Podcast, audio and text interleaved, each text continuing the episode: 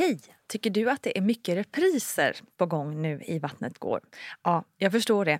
Det beror helt enkelt på att jag, Nina Campioni, just nu har en pop-up second hand i Modgallerian i Stockholm.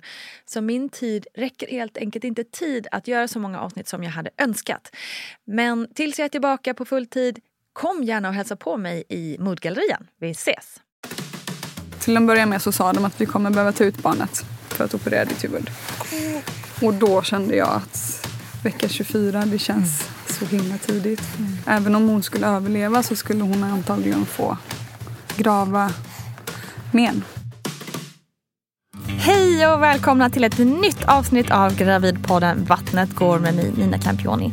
Vi fokuserar ju på allt som har med graviditet och förlossning att göra i den här podden och det är härligt att märka att jag inte är ensam om att tycka att detta ämne är otroligt spännande. Numera kommer ju podden både en och två gånger i veckan och jag är så tacksam och glad över att ni orkar med min röst och den här podden så pass ofta. Heja er för det alltså! Julia Sarvenius Liljeroth kommer från Kalmar och är e-handelschef på ett modeföretag. Och tillsammans med sin man så har hon döttrarna Ebba och Viola. Men det var ingen självklarhet att de skulle bli fyra i familjen. För mitt under sin andra graviditet så drabbades Julia av en hjärntumör. Och livet det kastades om på ett ögonblick. Med oss i podden är också som vanligt barnmorska extraordinär Gudrun Abascal. Men nu över till Julia. When you're ready to pop the question, the last thing you want to do is second guess the ring. At BlueNile.com you can design a one-of-a-kind ring with the ease and convenience of shopping online. Choose your diamond and setting. When you find the one, you'll get it delivered right to your door. Go to Bluenile.com and use promo code LISTEN to get $50 off your purchase of $500 or more. That's code LISTEN at Bluenile.com for $50 off your purchase. Bluenile.com code LISTEN. A lot can happen in the next three years. Like a chatbot may be your new best friend. But what won't change? Needing health insurance. United Healthcare Tri Term Medical Plans are available for these changing times Underwritten by Golden Rule Insurance Company, they offer budget-friendly, flexible coverage for people who are in between jobs or missed open enrollment. The plans last nearly three years in some states, with access to a nationwide network of doctors and hospitals. So for whatever tomorrow brings, United Healthcare Tri-Term Medical Plans may be for you. Learn more at uh1.com. Hi, I'm Daniel, founder of Pretty Litter. Did you know cats tend to hide symptoms of sickness and pain? I learned this the hard way after losing my cat, Gingy. So I created Pretty Litter, a health monitoring litter that helps detect detect early signs of illness by changing colors, saving you money and potentially your cat's life. Pretty Litter is veterinarian developed, and it's the easiest way to keep tabs on your fur baby's health right at home. Go to prettylitter.com and use code ACAST for 20% off your first order and a free cat toy. Terms and conditions apply. See site for details. Quality sleep is essential. That's why the Sleep Number Smart Bed is designed for your ever evolving sleep needs. Need a bed that's firmer or softer on either side? Helps you sleep at a comfortable temperature? Sleep Number smart beds let you individualize your comfort so you sleep better together. JD Power ranks Sleep Number number 1 in customer satisfaction with mattresses purchased in-store. And now, save 50% on the Sleep Number limited edition Smart Bed for a limited time. For JD Power 2023 award information, visit jdpower.com/awards. Only at a Sleep Number store or sleepnumber.com. Okej, då sitter vi här i studion och eh, Viola käkar på. Som den pigga, starka tjej hon är. Fyra mm. månader nu. Mm. Ja. Precis, fyra och en halv. Mm. Och eh, det känns ju helt liksom, självklart att hon ska vara här och, och eh, äta som vilken bebis som helst. Men det var inte helt eh, säkert att det skulle bli så här. Att du sitter här nu med bebis. Nej. Um, ja, det kommer bli en lång story känner mm. jag. Eller lång story, men en, eh, en stark story. Mm. Men vi börjar från början. Mm. Två barn. Två är det barn. någonting som du har eh, tänkt på sen innan? Att du ville ha fler barn och så vidare? Ja, men jag har nog alltid velat ha två eller tre barn. Mm. Jag har själv två bröder så jag har väl tyckt att ja, men man vill ha syskon i alla fall. Eller man vill ge sina barn syskon. Men att det skulle bli just två. Det, det var ju jättehärligt att det blev så. Mm. Hur började det för, för dig och er? Var det, var det lätt att bli gravid eller? Mm, ja, men det var ganska lätt att bli gravida. Vi gifte oss för um, drygt tre år sedan. Och ganska så snart efter giftermålet så blev vi gravida. Det var inte planerat, men vi blev uh, jätteglada såklart. Hur, uh, hur, hur var du som gravid? Ja, men jag tycker inte om att vara gravid. Nej. Nej. Jag har inte mått bra under någon av mina graviditeter. Jag har varit väldigt eh, trött. Jag har inte riktigt känt mig som mig själv. Um, det har varit jobbigt att förändras. Jag tror att hormonerna inte har gjort mig gott. Jag har varit ganska ledsen. Mm. Men främst den här tröttheten har varit väldigt, väldigt jobbig. Och ibland så har det liksom känts som att man har varit bakfull. Liksom, mm. Att man är, man är bara helt däckad. Mm. Har du kunnat liksom, haft möjlighet att vila som du har behövt eller, eller har du bara försökt köra på? Liksom? Ja, men med första barnet så kunde man ju vila mer mm. när man var gravid första gången. Mm. Ehm, jag kunde jobba hemifrån lite grann på eftermiddagarna och sådär. Vilket var jätteskönt. Mm. Men sen när man är gravid andra gången och redan har ett barn och ett jobb så är det ju väldigt svårt att vila. Så då, då kör man ju bara på. Mm. Det är nog många andra gångs gravida som känner igen sig i det. Mm. Eh, men det här med att du kände dig lite ledsen och nere och så, var det någonting som du pratade med någon om eller hur gjorde du med det? Ja, men lite med kompisar och lite med MVC och sådär. Men jag kände mig nog inte ledsen eller deprimerad eller så. Det var bara att jag, jag tyckte det var tungt. Mm. Att, eh, att inte orka så mycket. Mm. Och att på något sätt alla andras liv fortsatte som, som vanligt med spontana träffar och AVs och gå på stan och fika och sådär. Och jag orkade inte riktigt. Så jag var hemma istället och tog det mm. lugnt. Det kan ju verkligen tära på, på tankarna och liksom på det mm. mentala helt klart. Mm. Hade du några cravings? Nej, inte direkt. Det var väl någon gång där när det blev semmelperioden som jag var väldigt förtjust i semlor. Så då åt jag väl ett par. Mm. Ibland två om dagen. Sådär. Men eh, det höll i sig några veckor och sen släppte jag det. Sen tror jag nog att jag, jag unnade mig att äta det jag var sugen på. Lite mer. Innan mm. jag var gravid så kanske jag inte åt jättemycket onyttigheter just för att det var onyttigt. Men alltså, om jag var sugen på någonting så tillät jag mig att äta det. Mm. Men det var inte så där att jag bara ville ha ett kilo apelsiner eller något sånt där som man har hört talas om. Ja, just. Mm. Men vi närmar oss då vecka 36. Var mm. det så att du kände att något var på gång tidigt eller hur? Nej, jag eh, jobbade. Jag hade mycket på jobbet. Vi skulle lansera en ny sajt. Eh, satt uppe kvällen innan, en torsdagkväll och jobbade med datorn i sängen. Han precis klar med en, en viktig etapp. Och sen la jag ifrån mig datorn och gick och la mig och skulle sova. Mm. Och sen så fredag morgon då, dagen därpå, så, så gick mitt vatten. Mm. Vecka 36 plus 0.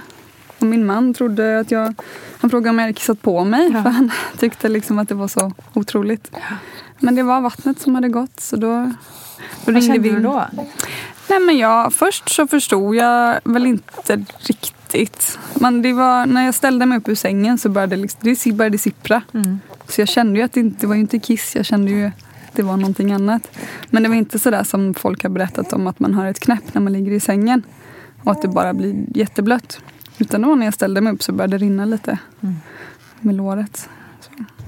Men blev du rädd eller kände du liksom någon så här shit, inte nu! Eller ja. jag ska lansera en sajt. ja men snarare så. Ja. Att inte nu. Vi skulle, jag behövde några dagar till på mig att jobba ja. tänkte jag. Och sen så skulle jag vilja vara ledig också. Jag hade den här drömmen om att vara ledig i två veckor och ligga och kolla på Netflix och pilla med naveln. Mm. Och bara ta det lugnt och förbereda inför bebisen skulle komma. Så vi hade ju inte packat BB-väskan eller någonting. Så det var ju verkligen en, kom ju lite som en chock då när mm. vattnet gick. Och sen så visste vi att hon, eh, Ebba låg i säte. Okay. Mm. Och vi skulle göra vändningsförsök i vecka 37, då, så någon, en vecka fram. Och eh, därför så visste jag att det eventuellt skulle kunna bli kejsarsnitt i och med att ungefär 50 procent av vändningsförsöken eh, går. går. Mm. Så att jag hade väl börjat få en tanke på att det kan eventuellt bli kejsarsnitt. Mm. Hur kände du inför det då? Ja, men jag har nog hela tiden försökt att inte ställa mig in på någonting utan att bara försöka ta det som det kommer. Och att inte få förhoppningar om att man skulle få en sån, för, sån graviditet eller en sån förlossning och så vidare. Utan försöka ta det som det kommer. Väldigt vettig inställning. Ja, lättare sagt än gjort kanske men jag tror det är väldigt bra att försöka. För oftast, du kan ju inte göra någonting åt det, vad som händer ändå. Nej precis, det är svårt att påverka någonting egentligen. Mm. Nej men i och med då att hon låg i säte så visste jag väl att nu kommer det nog bli kejsarsnitt. För att jag, när jag kom för ja, 32 år sedan så föddes jag i, i kejsarsnitt. Och då har min mamma berättat om hela den här historien. Och att på slutet gick det så snabbt att mina hjärtljud gick ner så de fick liksom trycka ut mig. Och så. Mm. tog över 40 timmar och så. Så det har jag väl tänkt att det vill jag inte vara med om. Nej precis. Och det är ju trots allt ganska vanligt att man att det blir så som mamma födde. Mm.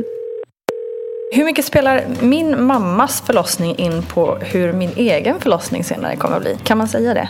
Alltså det här är hur spännande som jag tycker att det är jätteroligt att få den här frågan.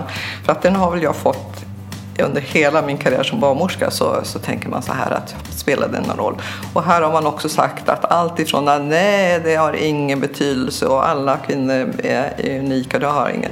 Men det finns faktiskt en, en studie, en studie och vad nästa studie säger om man gör om samma sak det vet jag inte men där säger man att, att det finns ett samband, statistiskt samband så att egentligen så kan man ändå inte säga det enskilda fallet. Men det här att om, om min mamma att blev ett kejsarsnitt så, så att jag också får ett kejsarsnitt och hur man, tidpunkten när man startar sitt födande och så vidare. Men hur säker den studien är det vet jag inte men den är ju rolig i alla fall. Och Vad tror du? Ja, alltså tron kan ju försätta berg.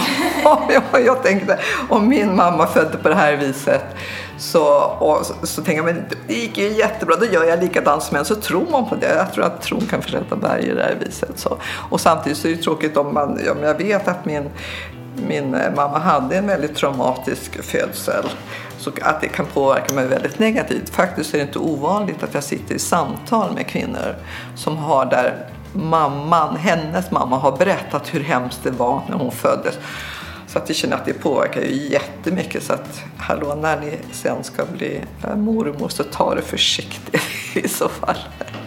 Men eh, ja, det, det där, jag kan inte svara mer än så på det hela. Men det är en spännande fråga tycker jag. Och, och även när jag möter kvinnor så, så, så är man, när man har fått det berättat så är man påverkad av hur det gick till. Sen hur det i sin tur vad det leder till.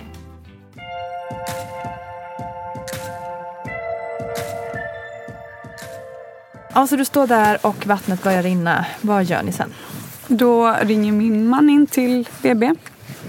Ehm, och så sa vi som det var att vattnet har gått och hon ligger i säte.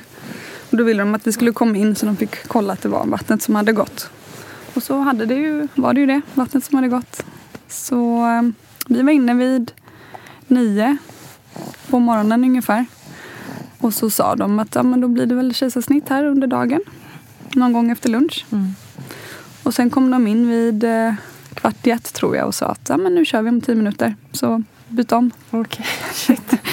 Men då det var liksom inte ens, det var inte aldrig aktuellt ens att man skulle vänta in att eh, egna verkar och, och föda i säte helt enkelt. Nej, alltså de frågade mig ganska tidigt om vad jag kände inför det.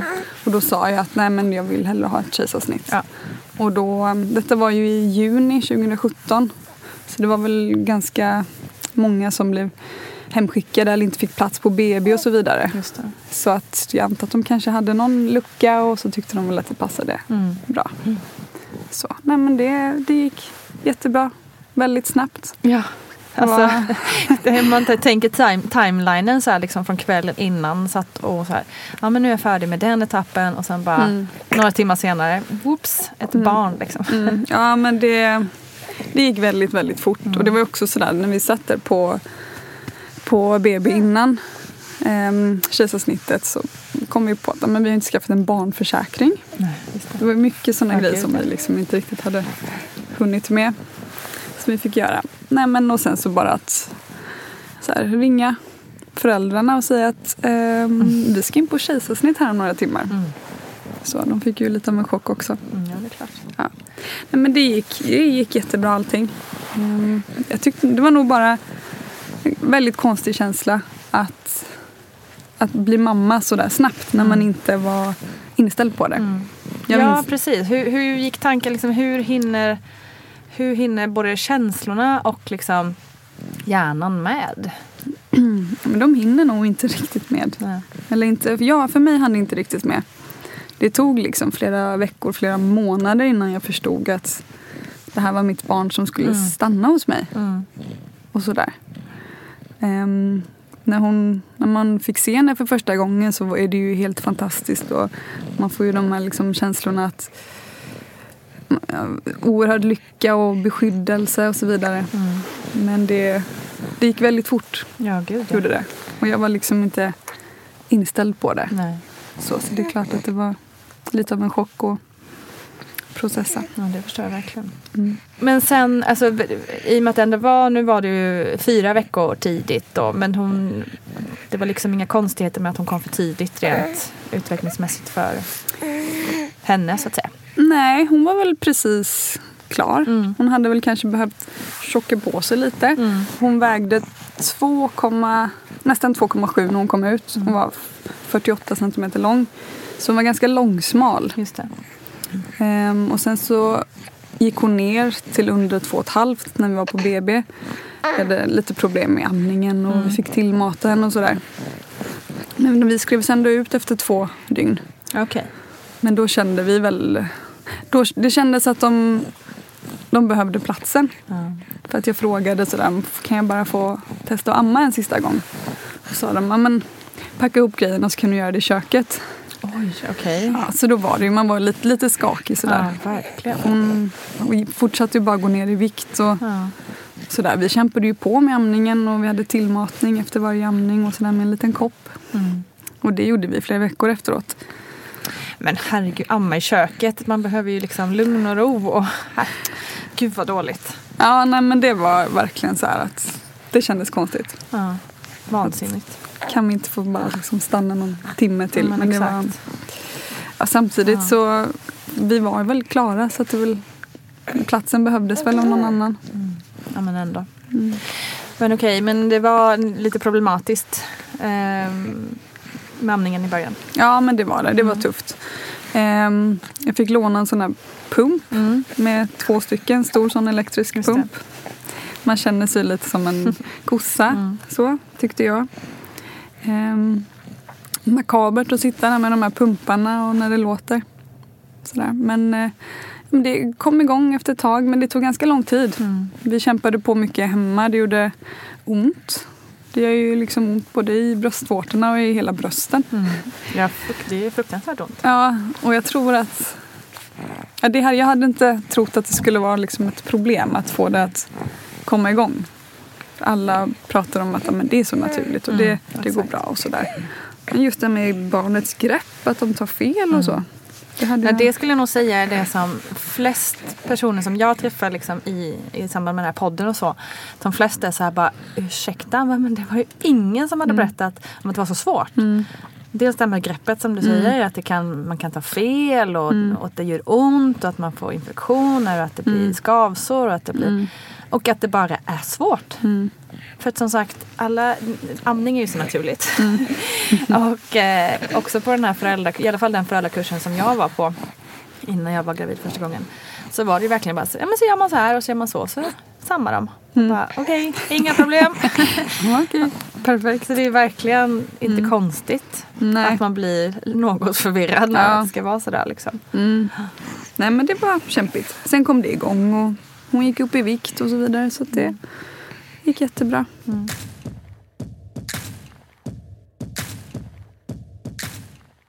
Och sen ett tag senare så var ni sugna på syskon. Ja, det var väl inte heller jätteplanerat. Nej, det var inte det. Nej. Sådär. Men eh, vi blev eh, jätteglada såklart. Vi fick väl reda på att vi var gravida i oktober 2018. Och Ja. då var hon ett, något år liksom? Eller? Då var Ebba ett år och fyra månader kanske. Något sånt där. Och jag hade ju precis börjat jobba. Tyckte det var jättekul att vara tillbaka på jobbet. Så vi tänkte väl verkligen att men vi, vi väntar lite med Mm. barn så att jag, jag får hinna jobba lite också. Eh, ja, han jobbade några månader, sen började jag må ganska dåligt. Började få ont i huvudet. Eh, det var väl i samband, strax efter att jag fick reda på att jag var gravid. Det blev, gick lite upp och ner. Eh, jag var hos MVC, fick träffa någon läkare. De trodde att jag var, hade mycket på jobbet och hade spänningshuvudvärk. Fick gå till en sjukgymnast och göra övningar och få behandling och sådär. Och sen eh, fick jag träffa en läkare till i, i december. En man, lite äldre man. Som han gav mig ett papper där det handlade om hur, eh, hur arbetsplatsen skulle ta hand om de anställda. Om att bland annat man skulle ha en säng som man skulle få vila på. Och det kändes bara som ett hån liksom, när man går runt och har Ja. ont i huvudet och mår dåligt. Och det har liksom inte så mycket med arbetsplatsen att göra eller Nej. att man ska ha en säng att vila på. Men vad gjorde de för undersökningar? Gjorde de några undersökningar? Men de de pratade med mig och frågade hur, vart jag hade ont i huvudet och hur och sådär. Och så sa de att ja, men nu i vecka, kring vecka 20 så är det mycket hormoner. Så att det, det kommer nog bli bättre. Och jo, alltså absolut, det hände, jag hade till exempel huvudvärk när jag var gravid eh, första gången. Så det hände ju s- såklart också. Ja men det, jag trodde ju också det. Ja, jag trodde bara att det, var, liksom. ja, att det var hormoner och så. Men så blev jag sjukskriven där, han, den här läkaren i alla fall. I två, tre veckor var jag hemma. Ehm, mådde väl lite, lite bättre, gick lite upp och ner. Men precis innan jag skulle gå tillbaka och börja jobba igen där vid årsskiftet så var jag sängliggande i tre dagar och kunde liksom inte komma upp ur sängen. Det, jag googlade lite och det lät som migrän. Fast det brukar man ju, om man har migrän innan man blir gravid så brukar man ju bli bättre från det. Inte tvärtom. Så ringde väl 1177 någon gång och så. Men eh, det är så svårt för dem att säga och det är så svårt för mig, det var svårt för mig att liksom beskriva hur, hur ont i huvudet man har också. Ja precis. Det är, att värdera en smärta är ju Ja. liksom sjukt personligt. Ja, precis. Och sen är jag är ganska mycket sån här att "Ah, ja, men det löser sig, det är inte så farligt, det blir nog bättre. Men i och med att man var gravid så vill man ju inte ta massa Ipren eller. Alvedon eller något heller. Men var det huvudvärk blev det yr och sådär också eller? Ja, men då, var- då där så var det liksom yr, huvudvärk och ljuskänslig. Så, sen är det ju så mycket som går på vintern så man tror ju att det kan vara liksom vad som helst. Så sen blev jag lite bättre. Gick tillbaka, jobbade. Och sen så i, någon vecka in i februari så var jag på jobbet en torsdag och märkte att jag liksom inte kunde gå rakt. Och ehm, var yr, tog någon banan, såg om det skulle hjälpa men det gjorde det inte. Jag fick eh, såna åksjuketabletter av någon kollega. Det hjälpte inte heller riktigt. Så jag gick hem och så började jag kräkas där på kvällen. Tänkte jag, "Ah, ja men nu har jag väl fått maginfluensa. Det gick ju så mycket hela vintern där. Eh, stannade hemma från jobbet på fredagen, var hemma hela helgen. Ingen annan i min familj blev dåliga. Eh, så började jag kräkas på söndagskvällen igen. Då tyckte jag att men nu, det här känns lite konstigt. Så var jag hemma från jobbet på måndagen. Och sen så gick jag till jobbet på tisdagen. Jag skulle till, hade en MVC-tid på tisdagen. Så jag tänkte att jag kommer berätta för min chef att jag ska försöka se om jag kan bli sjukskriven igen nu på MVC. För att nu, nu mår jag dåligt. Det är något som är... Det är inte riktigt som det ska. Jag trodde att jag hade havandeskapsförgiftning eller något sånt där. Jag trodde fortfarande att det var något som var graviditetsrelaterat. Och sen där på tisdag morgonen så tog min chef in mig till eh, ett rum så pratade vi lite och så sa hon att "Ja, men, Julia nu, nu ser jag på dig att du, du mår inte bra. Nu vill jag verkligen att du ska bli sjukskriven. För det här, eh, du håller på att gå sönder, det, det går inte. Och jag kände då, då, den tisdagen, jag mådde inte bra. Jag kunde Skönt att hon sa det. Ja, men det var väldigt skönt att någon annan ser det också. Så att man inte så själv går runt och känner sig att det kanske bara är jag som är lite sjåpig. Så, men det var, det var väldigt skönt. Och vi, han blev väldigt liksom, nära. Hon var en väldigt duktig chef. Hon såg förutom att man hade kanske mycket att göra så såg hon också liksom den mjuka och Hon såg att jag inte mådde bra.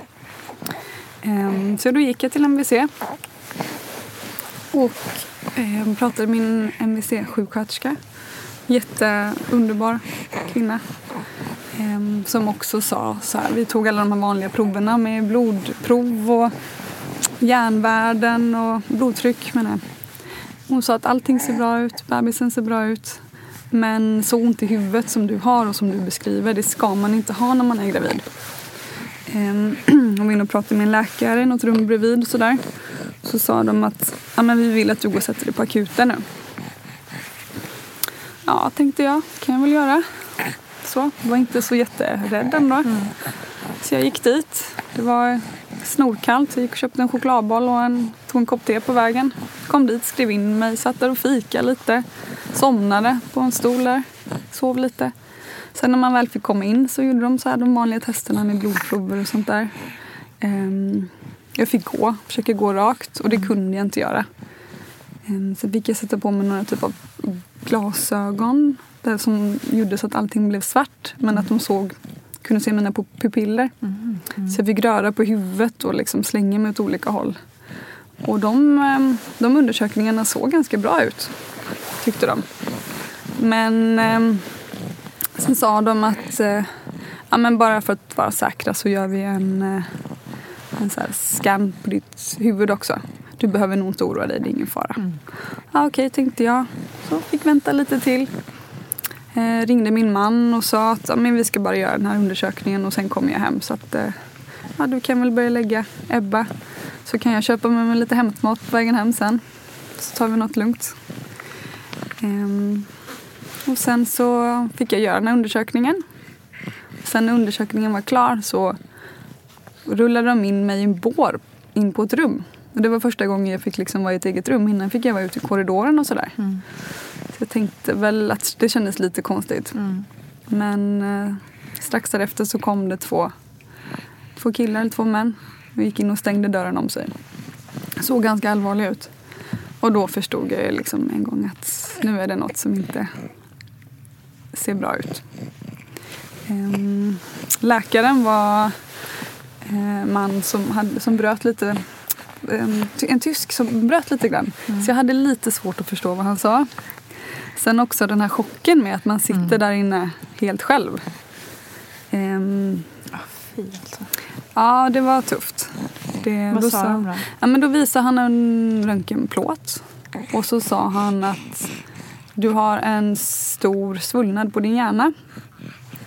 Hjärnan är så svullen att den är på väg ut ur kraniet. Mm, jag har ringt Karolinska. De vill ha dig dit nu. Så att um, jag har beställt en uh, sjuktransport, en ambulans. Så se um, om du kan ringa din man eller om du kan få hit någon som kan följa med dig. Ja, visst. Herregud. Vad säger man liksom? Ja. Och då är du gravid i vecka?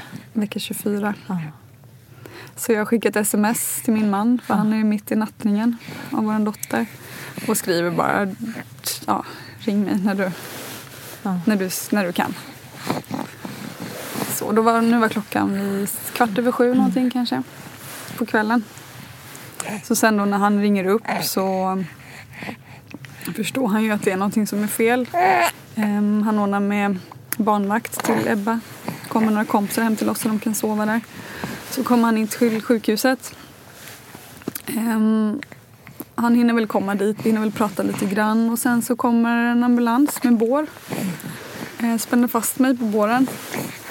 Och då säger jag väl så här, men jag, jag, kan, jag kan gå ner, det är ingen fara. Jag gick hit i morse. Det kan inte vara så illa med mig mm. på så kort tid. Och då ville de, sa de bara, nej men vi vill ha kontroll på dig nu, dina värden och så. Ja. Okay. Herregud. Ja, Vilken ja, var... jävla twist liksom. Ja, men... Som du säger på väg in och bara ska sjuka, sjukanmäla mig lite bara. Mm. Nej men det, jag hade inte kunnat ana att det skulle vara så farligt. Eller att det skulle vara så illa. Eller man ska säga. Jag fick också typ, där, där och då ringde jag mina föräldrar som bor i Kalmar. Mm. Och det är också så här, vad, vad ska man säga? Liksom? samtal och ringa alltså. Ja. Så, det fanns inga fler flyg där på kvällen så de tog, kom upp sen dagen efteråt tog första flyget upp. Så, så det, var, det var skönt att de liksom direkt bara, ja men vi kommer direkt.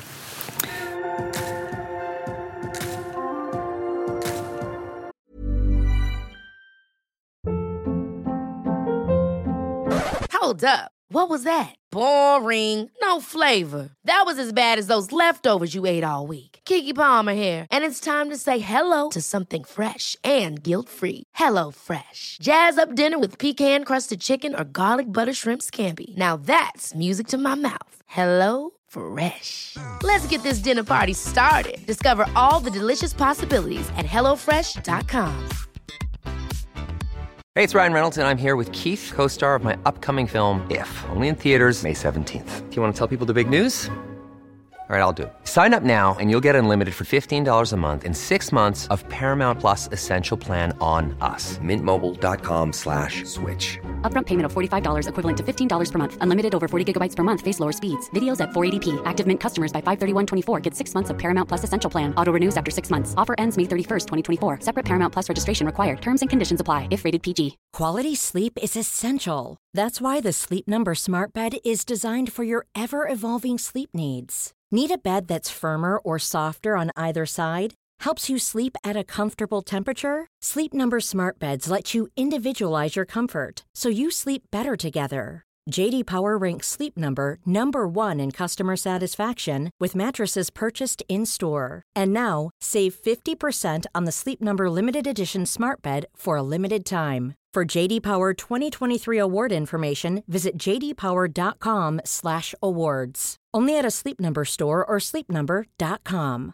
I'm Sandra, and I'm just the professional your small business was looking for. But you didn't hire me because you didn't use LinkedIn jobs. LinkedIn has professionals you can't find anywhere else, including those who aren't actively looking for a new job but might be open to the perfect role, like me. In a given month, over 70% of LinkedIn users don't visit other leading job sites. So if you're not looking on LinkedIn, you'll miss out on great candidates like Sandra. Start hiring professionals like a professional. Post your free job on linkedin.com/people today. Cool fact a crocodile can't stick out its tongue. Also, you can get health insurance for a month or just under a year in some states. United Healthcare short term insurance plans, underwritten by Golden Rule Insurance Company, offer flexible, budget friendly coverage for you. Learn more at uh1.com. Eh, vi åkte till Karolinska med ambulansen. Fick komma upp där och då var väl klockan ganska mycket. Nio någonting tror jag. Så då fick vi träffa någon jourläkare. Och han sa väl egentligen bara att vi ska göra en MR på dig imorgon men det är, det är en stor svullnad på din hjärna. Och vi kommer behöva göra någonting åt det. Ehm, och så. Sen stannade Viktor med mig där på över natten och sen morgonen efter så ehm, var väl mer personal på plats. Jag fick göra en magnetröntgen. Och så fick vi veta att det var en tumör och en cysta i min lillhjärna. Så tumören var inte så stor, den var en gånger tre centimeter. Och cystan var ju tre gånger fyra. Så det var, de var ju ganska stora ihop. Liksom. Exakt. Om man Så. tänker på hur stort huvudet är så... Ja, nej men precis. Oj, oj, oj. Så min hjärna var väldigt svullen. Den är ju liksom så här, det är fåror i hjärnan, den ser ut lite som en walnutskärna eller vad man ska säga. Men min var ju bara helt platt för den var så svullen. Ehm, Gud, det är, alltså man, bara så, det är helt sjukt att det, ändå bara, så här, bara inom citationstecken gör att man får huvudvärk. Ja. Liksom. precis. Man tänker att man ja, Ja. Att Nej, du men, klarar eh, ändå att jobba lite och vilade ja, lite men jag kunde ändå. Alltså, det är ju helt otroligt. Ja, nej men det, det är det verkligen. Men det gick ganska fort på slutet där. För att sista dagarna där när jag började kräkas och inte kunde gå rakt, så illa hade jag inte mått innan. Ja, och sen där på morgonen eller förmiddagen så, ehm, så sa de ju att vi kommer behöva operera. För den kommer inte gå ihop själv. Jag tänkte väl att det, om jag har klarat mig så här länge så kanske jag kan klara lite till. Då sa de att vi kommer behöva operera. Ehm, jag var i vecka 24. Ehm, hade jag varit liksom i vecka mindre än 12 så hade de inte diskuterat någonting. De hade bara opererat och barnet hade antagligen inte överlevt. Men i och med att jag var i vecka 24 så, ehm, så är det ju också en stor risk för barnet. Och det är ju inte själva, det är ju själva, det är narkosen som kan vara svårt för ett barn att klara av, har jag förstått. Okay. Mm. Ehm, och de visste väl inte hur omfattande operationen skulle vara, om det skulle ta fyra timmar eller tio timmar Mm. att operera mitt huvud. Så det var väl därför. Och då sa de, eller till en början med så sa de att vi kommer behöva ta ut barnet för att operera ditt huvud. Och då kände jag att vecka 24, det känns så himla tidigt. Även om hon skulle överleva så skulle hon antagligen få ganska grava men. Så, så jag, jag frågade ifall vi kunde vänta lite med en operation några veckor till så att hon skulle få växa till sig lite. Efter lite olika samtal fram och tillbaka så bestämde vi att jag skulle skrivas ut, att vi skulle planera in en, en operation av hjärnan och, då, och ta ut Viola i vecka 29. Så då skulle vi vänta i fem veckor. Eh, Jag var väldigt nöjd med det. Det är också helt jävla otroligt. Man så här, det är så mycket moderskap i det där som du säger nu. Att det är så här, jag har en tumör i min hjärna men jag låter hellre den vara där. Mm. Liksom, för att rädda mitt barn. Mm. Alltså, Nej, men just det där. Först när man fick höra att ja, du har en tumör i hjärnan. Eh, du är vecka 24. Vi kommer behöva ta ut barnet som antagligen inte kommer klara sig. Mm. Och vi ska operera din hjärna samtidigt. fy fan. Alltså. Äh, det var de där första dygnen just när man inte visste någonting. Det var, det var, det var så vidrigt. Det går liksom inte att förklara. När någon säger att ditt barn antagligen inte kommer överleva. Nej, det var... Nej, det var jättehemskt. Det är sånt man inte ens kan vill tänka. Nej, nej, nej, verkligen inte. Så vi blev utskrivna sen på torsdagen. Och då hade vi planerat in en operation, ja men som sagt vecka 29. Eh, jag kom hem. Klarade en natt hemma utan problem. På fredagen mådde jag dåligt. Försökte gå och lägga mig vid åtta på kvällen. Och så hela natten så låg jag bara, jag kunde inte sova. Och jag vred mig av varann och började få mer ont. Ehm, jag kunde hålla i min telefon men jag kunde liksom inte använda den med, fingrarna. Så på lördag morgon där så ringde vi Karolinska igen och sa att nej men det går inte, vi måste komma in. Och då kom vi in igen och eh, eh, överläkaren kom in också. Så sa han, så här, han satte sig ner och sa ja vi försökte men det, det gick inte. Ehm, där och då så förstod de väl att det började. Den satt, tumören satt liksom på någonstans i hjärnan som var ganska nära eh, någon, där typ, någon typ av järnvätska ska falla ner. Ehm, så att den satt väl inte jättebra. Så att det var därför att det kunde gå ganska så snabbt på slutet. Ehm, för att när vi kom in där på lördagen så kom de och gjorde så här, tester på mig en gång i halvtimmen och frågade om jag visste vad det var för datum, om jag kunde hålla upp armarna och så vidare. Och det var ju då för att det skulle kunna gå sämre så mycket snabbare. Ehm, De hade kanske behövt borra ett hål i hjärnan liksom och lätta på trycket ifall det skulle gå illa. Men eh, nej, så vi kom in där. Då var vi väldigt håglösa, både jag och min man. Kände liksom hur sjutton ska det här gå nu då? Samtidigt så har man ju liksom en ett och ett halvt åring drygt hemma. Jag är ju mamma till en annan tjej. Så att hur mycket än vill att min bebis ska överleva så måste jag fortfarande också vara mamma till min dotter. Så där var, var vi, där var vi livrädda.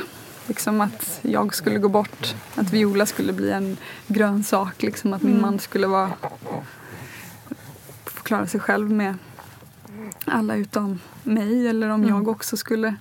Det är ju sådär, även om det är, de gör hjärnoperationer hela tiden och är jätteduktiga på det. Så jag var ju livrädd, tänk om de skulle slinta. Liksom, eller vad som helst. Eller om någonting inte skulle gå bra. Ja. Nej men där och då så, så, bör, så började de prata mer med gynekologer och obstetriker och barnläkare och sådär och sen så kom de väl överens om att förhoppningsvis så kommer operationen inte ta för lång tid så att eh, vi försöker ha bebisen kvar inne i magen. Mm. Skulle det vara så att någonting händer så får vi väl ta ut henne. Fast hon bara var i vecka 24 då. Och då skulle de kunna göra det samtidigt som du liksom ligger och Jag är vet öppen. faktiskt inte riktigt. Tränar typ. Ja, nej men det var ju... Jag vet faktiskt inte hur de skulle kunna lyckas med det. De skulle ha ett team redo i alla fall. Nej men då kom vi in där på lördagen ja. Ehm, då... Men jag, jag, mådde, jag mådde inte bra. Vi gick igenom alla de här olika scenarierna i huvudet. Jag och Viktor, min man, pratade om vad, liksom, vad vi var rädda för och så vidare. Samtidigt som att nu började jag må så dåligt att det, det skulle vara svårt att åka hem. Jag kunde inte åka hem igen, det kände jag. Sen gick det fort. De, ehm, på måndagen när, när den mesta ordinarie personalen var på plats och så vidare så kom de in och sa att men vi kommer operera dig på onsdag. Ja, då började man förbereda sig för det. Och sen kort därpå så kom de och sa att vi har gjort om operationsschemat. Vi kommer operera dig nu om några timmar. Oj. Mm. Så det var ju också en chock. Hur kände du inför det här att, att ni nu istället då skulle försöka hålla kvar henne i magen? För det är ju också lite gambling i sig. Ja. Alltså, allting blir ju gambling liksom. Ja. Vad, vad, vad säger magkänslan? Vad blir bäst liksom? Tror du menar? Nej, men där, när de hade sagt att de trodde att det skulle gå, då Mm. trodde jag på dem till 100 procent. Det var ju precis där i början när vi kom in och de sa att vi kommer behöva ta ut henne vecka 24 som hela världen liksom rasade. För då känner man bara att nej, jag, nej, det här känns, det här, det får inte ske liksom. Det får inte hända. De kan inte ta ut min lilla bebis nu och ska de ta ut henne, en 24 veckors bebis, operera mig i huvudet och ska jag liksom amma henne eller ska jag försöka amma henne? Ska jag försöka, hur ska jag själv kunna, jag kommer inte kunna gå efter en sån här operation och så vidare. Det kändes väldigt tufft. Men ehm, nej, sen så genomförde de operationen där på, på måndagen. Jag eh, rullades ner och typ tittade på min man så här, en sista gång och min pappa som stod där i rummet också. Var Tårögda och jag kände bara att så här, nej men det här, det kommer gå bra. Det löser sig. Så sen, eh, jag tror de började operera vid ett och så sa de att de skulle vara klara vid, vid femtiden och ringa till min man. Men det hade dragit ut på tiden så de hade väl ringt en timme eller två senare. Så att, Fan vilken väntan.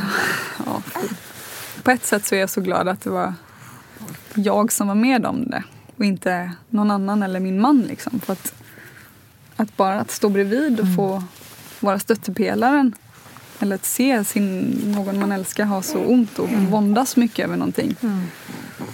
Det är ju, kan vara mycket värre många gånger. Mm.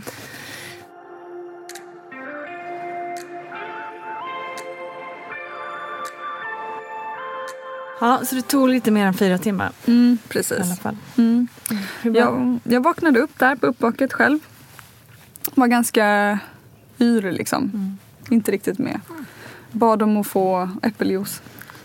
I och med att jag... De, I och med att sen, sen lördag när jag kom in så visste de väl inte riktigt när de skulle operera. Och de var ju rädda att det skulle gå illa snabbt så fick jag ju fasta. Så jag fastade nästan varje dag fram till tio på kvällen ungefär. Oj. Att vara gravid och fasta är ingen höjdare. Så när jag äntligen fick dricka lite äppeljuice där så var det bara ge mig mer och mer. Så det var fantastiskt. Och sen så kom, eh, kom, det några, kom det en barnmorska och satte på sån här CTG på magen. Och så fick man ju höra hjärtljudet och att allting var bra. Vilken känsla. Ja, det var helt fantastiskt. För det var också så här man vaknar upp man bara, är magen kvar? Just det. Ja, exakt. magen är kvar. Och sen så fick man höra henne. Och då sa de, nej men hon lever och mår bra, hjärtat bra. Hon är inte så aktiv som hon brukar vara men hon har ju också blivit påverkad av narkosen såklart. Så. Finns det någonting som, alltså, som är med narkosen att man kan upptäcka saker senare liksom?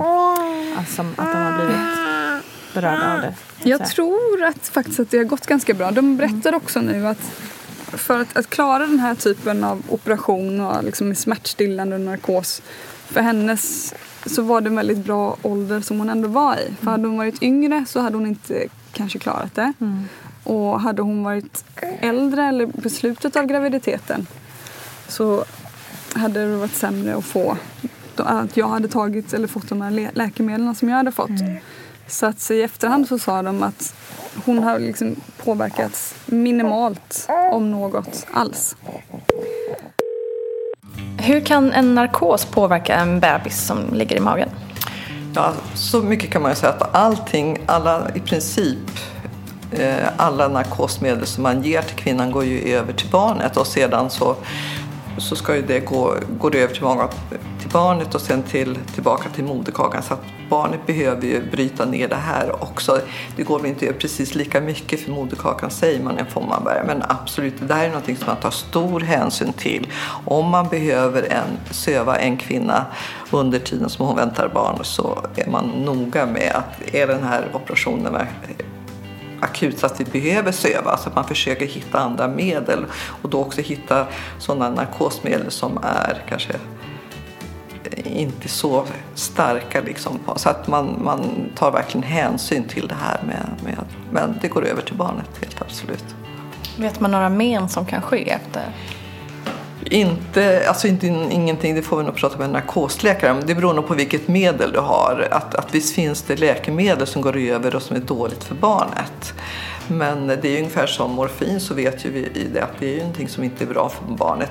Och framförallt om man får morfin och så föds barnet efter ett par timmar så vet man att barnet är på, påverkat i sin, med sin andning till exempel. De har svårt att, att andas och då får man ge en antidot och som tar bort den effekten och så vidare. Så att det finns ju också motmedel till olika saker. Och sen så har de väl såklart bara gett mig liksom de läkemedlen efter operationen Mm. som, som en gravid kvinna kan få. Mm. För det, det går ju liksom inte att beskriva hur, hur, eh, hur ont det gör att vakna upp efter sån här operation. Det var... Nej, det var... Om den psykiska, de psykiska hemskheterna som var liksom innan så har jag aldrig varit så rädd och tyckt någonting har varit så jobbigt så var det liksom den fysiska smärtan efteråt var ju det sjukaste man varit med om. Men liksom, för det känner man ju också så här, men att man ens ska behöva känna den. Kan man inte bara, nu förstår jag för att du hade en bebis i magen men Mm. annars tänker man att man bara ska vara drogad tills det går bort. Liksom. Att man aldrig ska behöva uppleva det. Ja, det... Men vad fick du bara, men så, du fick ändå någon form av smärtstillning då Mm. gissar jag. Men Ja. den tog inte bort allt eller? Eh, jo men det gjorde det väl men sen så jag har väldigt dålig koll på läkemedel och så vidare. Men det var ju några gånger när man, när man får så här smärtgenombrott. Det är väl ganska det. Jag låg och kollade på klockan hela tiden men jag visste vilka tider jag skulle få smärtstillande. En del får man ju intravenöst och en del fick man i tabletter. Ehm, det var någon gång när jag fick ett smärtgenombrott. Att liksom får en sån känsla av panik. Man inte vet var man ska ta vägen. Man vill bara be alla liksom dra därifrån, försvinna. Börjar feberfrossa. Ehm, så, så fort man försöker sätta sig upp så bara kräks man. Ja, nej det var ingen höjdare. Men eh, vi måste återbacka tillbaka för jag gissar att det kom in en läkare och pratade om hur det har gått med dig också. Nej men dagen efter operationen så fick vi göra en magnetröntgen igen. Och då sa de att det ser ut som att vi fått bort hela tumören. Ehm, vi tror att det är en hemangioblastom. Det är någon typ av um, blodtumör, blodkärl, eh, godartad. Och får man då bort den så behöver man ju, då är det ju inte cancer så då behöver man väl Kan inte strålas. man inte strålas eller sådär. Och skulle det vara så att någonting litet skulle vara kvar så skulle man stråla. Men de trodde att de hade fått bort allting. Ehm, och sen fick jag på posten några veckor senare att det var en godartad tumör. Och att alla Utsikterna såg väldigt, väldigt bra ut.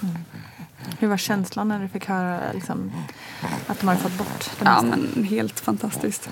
Jätteskönt. Och sen gjorde jag ju en magnetröntgen nu för tre veckor sedan. Ungefär ett halvår efter operationen. Och då fick jag också höra att allting såg bra ut. Så nu känns det bara så här, nu kan jag börja lämna det här Ja. verkligen bakom mig. Ja. Eller har du några, typ, alltså några form av men från operation eller från, från det här? Nej, alltså jag har, eh, jag har ganska lite känsel i halva huvudet ungefär. Eh, och tumören satt ju i lillhjärnan. Mm, men de har, de har öppnat upp ungefär från örat och sen in till halva huvudet och sen ner i nacken.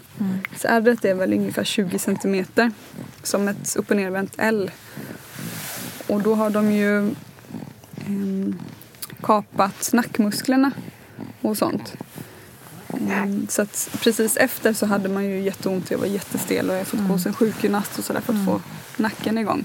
Men i och med att de kapat en, en, både nackmusklerna men också en hel del i, i huvudet, så nervtrådar och sånt. Så är det ju därför som jag inte har någon känsel då i bakhuvudet. Och det kan gå tillbaka.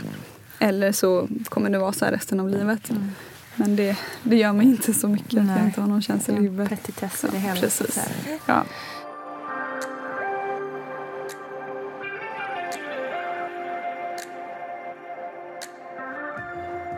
Du opererades och sen så några veckor senare fick du veta att det var, man fått bort att det var godavtat och så vidare. Vilken vecka var du då när du liksom kände att det är typ över inom citationstecken Mm. men du är fortfarande gravid så att? Mm, nej, men jag var ju jag var i vecka 25 tror jag när jag skrevs ut från sjukhuset. Från, jag var väl där inne nästan två veckor lite drygt från att de hittade den. Så var jag ju hemma i två dygn innan jag var tvungen att åka in igen. Det är också helt sjukt att man bara är två veckor och sen kan man åka hem Ja. efter en jäkla hjärnoperation. Ja, Liksom. alltså den taxiresan hem var Herregud. verkligen så här surrealistisk. Ja. En Ja. helt ny värld man ser då eller? Tänker jag. Ja, jo men det... Um, jo det är det verkligen. Men jag var också lite sådär lite rädd liksom. För att man har ju så ont i huvudet så här, när det kommer ett gupp. Mm. Ja, så tänker det. man så här, vad kommer hända? Sprättar upp allting Ja, igen. Liksom. precis. Nej, men jag skulle åkt på rehab och bott en vecka Mm. på ett rehabiliteringshem.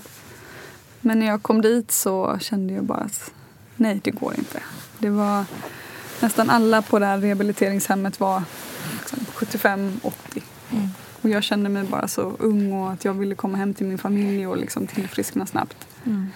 Så att även om jag var, jag var inte helt... ehm, jag hade ju väldigt ont. Jag Mm. var inte så stabil sådär. Men det var ändå, jag kände att jag behövde komma hem till min man och till min dotter liksom, Mm. för att Mm. Ja, hur, hur gick det liksom med Ebba och för henne? Nu var ju hon väldigt liten så Mm. hon kanske inte...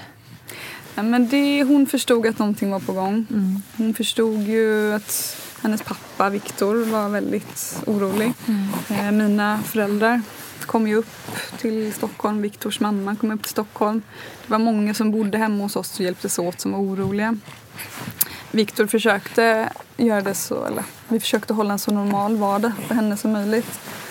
Så han gick upp på morgonen och lekte med Ebba. Tog henne till dagis. Och sen när han lämnade henne på dagis så åkte han till Karolinska och var med mig på dagen. Sen åkte han och hämtade Ebba från dagis, lekte med henne, gav henne mat och la henne för kvällen. Och sen åkte han till Karolinska och var med mig några timmar. Och så. så att hennes vakna tid försökte vi att han var hemma eller att hon var på förskolan. Som hon tyckte så mycket om. Mm. Så, men hon, hon förstod ändå att det var... I och med att folk var så oroliga hemma och ledsna och sådär. Det är svårt att spela liksom, som Ja. allting är som vanligt. Precis. Hon var hälsade på mig på sjukhuset någon dag också. Och det är, det är ju speciellt på ett sjukhus också för ett litet barn sådär. Verkligen. Så, Det blir väldigt känsloladdat för, en, för dig också kan jag Ja. tänka mig. Och som sagt, det är svårt att spela. Ja, precis. Nej, men när jag var som värst så sa jag du kan, kan, kan inte komma hit, hon kan inte se mig så här. Så, så det, men det var ju så fantastiskt där sen när jag väl kom hem. Och vi gick och la oss ihop och vi sov allihopa i sängen och sådär. Och sen morgonen efter då så tittade hon på mig och sa mamma är här. mamma är här nu. Och sen så liksom hoppade hon upp och började dansa och sprang omkring och var helt överlycklig. Ja, det var så fint. Nej, det var en tuff tid för alla. Mm, såklart. Så, så, februari var ingen höjdare. Nej, fy fan. Nej. Hur var det att fortsätta tiden att vara gravid sen då? Mm, jo men det, jag har gått på specialistmödravården på Karolinska. Så de har haft koll på mig där. Samtidigt som jag har gått hos eh, MVC, min vanliga MVC. Så det har känts bra. De har haft eh, kontroll på mig. De har, vi har gjort ultraljud så kollat så att Viola har växt som hon skulle och allting har sett jättebra ut hela tiden. Så det har varit jätteskönt. Eh, det bokades ett eh, kejsarsnitt i vecka 36 plus 6. Varför ville man göra det tidigare? Eller? Ehm, för att jag inte skulle bli så stor påfrestning på Ah, kroppen. det. Mm. Så. så vet jag inte om det kan ha varit att Ebba var så tidig också. Att man inte ville att, ehm, att det skulle sätta igång av sig självt. Det. Ehm, men mest var det väl nog för att det inte Mm. jag skulle, det skulle bli så tungt för Mm. mig. Och ja, så då blev det kejsarsnitt med Mm. Viola. Jag hade, jag hade väl egentligen hoppats att det skulle bli en vaginal förlossning. Just för att jag inte har, jag har inte varit med om någon. Nej. Så, men nu blev det inte så. Om jag blir gravid en tredje gång så kommer det bli kejsarsnitt då. Så jag kommer aldrig få vara med om en vaginal förlossning. Och det, det är ju som det är liksom. Det är ju lite som det har varit under båda mina graviditeter och just nu med sista graviditeten och hjärnoperationen och allting. Det, är, det är som det är. Man får ta det, Det blev ett kejsarsnitt men ni lever båda två. Precis. Ett jäkla underverk är vad det är. Ja, nej men det är helt fantastiskt. Hon är min lilla mirakelbebis. Känns så- Verkligen alltså. Och hon är så, eh, ni ser ju inte ni det, men hon är så liksom stark och superaktiv och alltså så här, tittar på mig jättemycket och verkligen så här med. Mm. Ja, men hon är en himla god och glad tjej. Det Nej, märks ingen narkos där inte. Nej, precis. Hon är pigg och glad. Ja. Nej, men det har gått fantastiskt bra. Allting. Det är ju helt otroligt egentligen.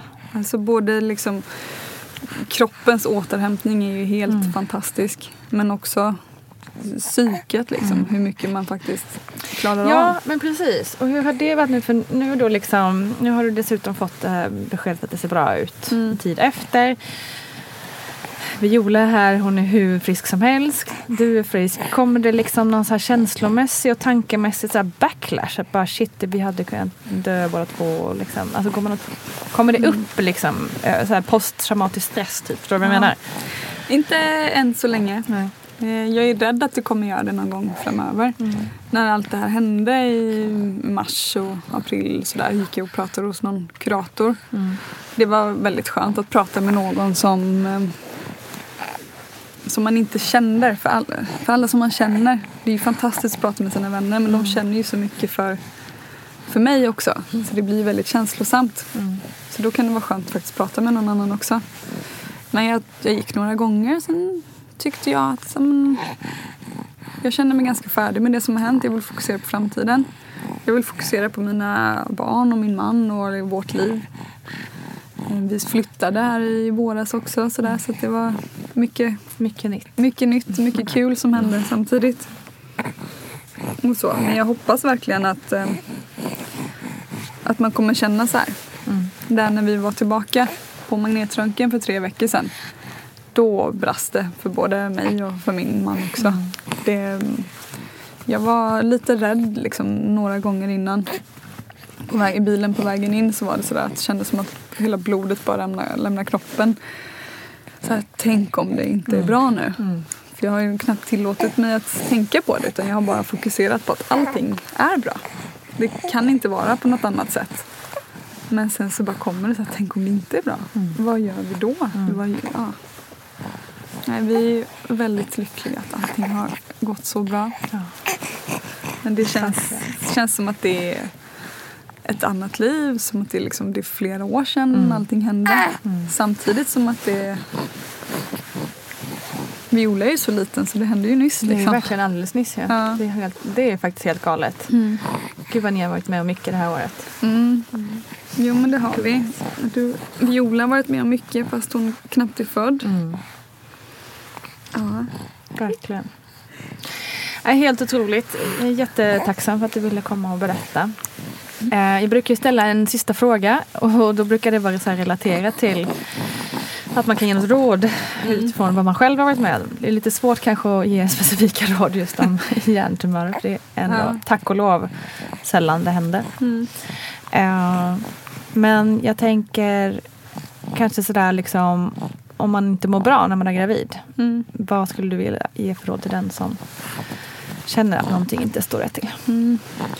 Det är svårt som sagt. Min, alltså, att få en hjärntumör under sin graviditet det är ju extremt ovanligt men det händer. Och försök så kanske det, det är för i de flesta sjukdomar så kanske de flesta läkare säger men att man försöker liksom förstå sig på sina symptom. För att läkarna förstod nog att jag inte hade någon vanlig liksom, stresshuvudvärk men de förstod nog inte riktigt heller vad det var för huvudvärk jag hade. Det var väl därför som eh, det ändå tog att, jag- att jag bli ganska dålig innan vi förstod vad som var fel. Man kanske hade kunnat upptäcka det tidigare men det var väldigt svårt med, för mig också att beskriva min, min smärta. Var kanske inte något råd men Nej, nej men jag fattar att man liksom lär känna och tänker in vad det är man har problem med. Mm. Och ber om hjälp. Mm, precis. Tack så mycket för att ni båda kom hit. Tack själv. Tusen tack Julia Servenius Liljeroth för att du ville berätta din historia och tack och lov att det gick så där bra. Det är ändå helt otroligt.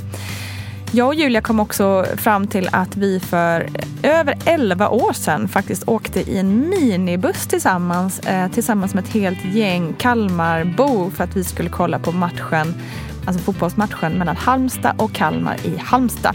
För det var nämligen Kalmar FFs sista match för säsongen vilket innebar också att de blev svenska mästare i fotboll. Så att eh, vi har en, en historia tillsammans jag och Julia, vilket jag inte hade riktigt koll på på förhand. Kul kuriosa! Tack alla ni som lyssnar. Vi ses och hörs på Facebook, Instagram och nyhetsbrevet. Ja, och så senare i veckan i ploggen förstås. Tja då!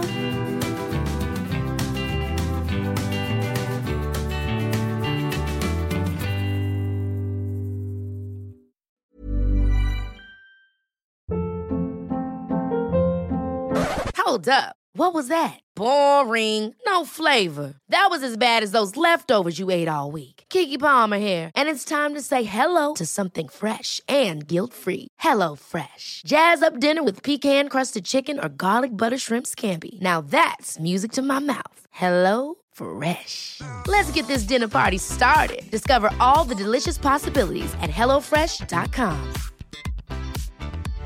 Imagine the softest sheets you've ever felt. Now imagine them getting even softer over time. That's what you'll feel with Bowl and Branch's organic cotton sheets. In a recent customer survey, 96% replied that Bowl and Branch sheets get softer with every wash. Start getting your best night's sleep in these sheets that get softer and softer for years to come. Try their sheets with a 30-night guarantee. Plus, get 15% off your first order at bowlandbranch.com. Code BUTTERY. Exclusions apply. See site for details.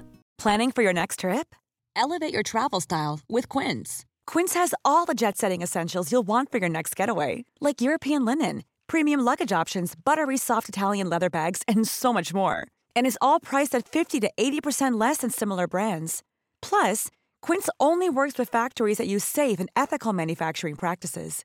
Pack your bags with high-quality essentials you'll be wearing for vacations to come with Quince. Go to quince.com slash pack for free shipping and 365-day returns. Hi, I'm Daniel, founder of Pretty Litter. Did you know cats tend to hide symptoms of sickness and pain? I learned this the hard way after losing my cat, Gingy. So I created Pretty Litter, a health monitoring litter that helps detect early signs of illness by changing colors, saving you money and potentially your cat's life. Pretty Litter is veterinarian developed, and it's the easiest way to keep tabs on your fur baby's health right at home. Go to prettylitter.com and use code ACAST for 20% off your first order and a free cat toy. Terms and conditions apply. See site for details.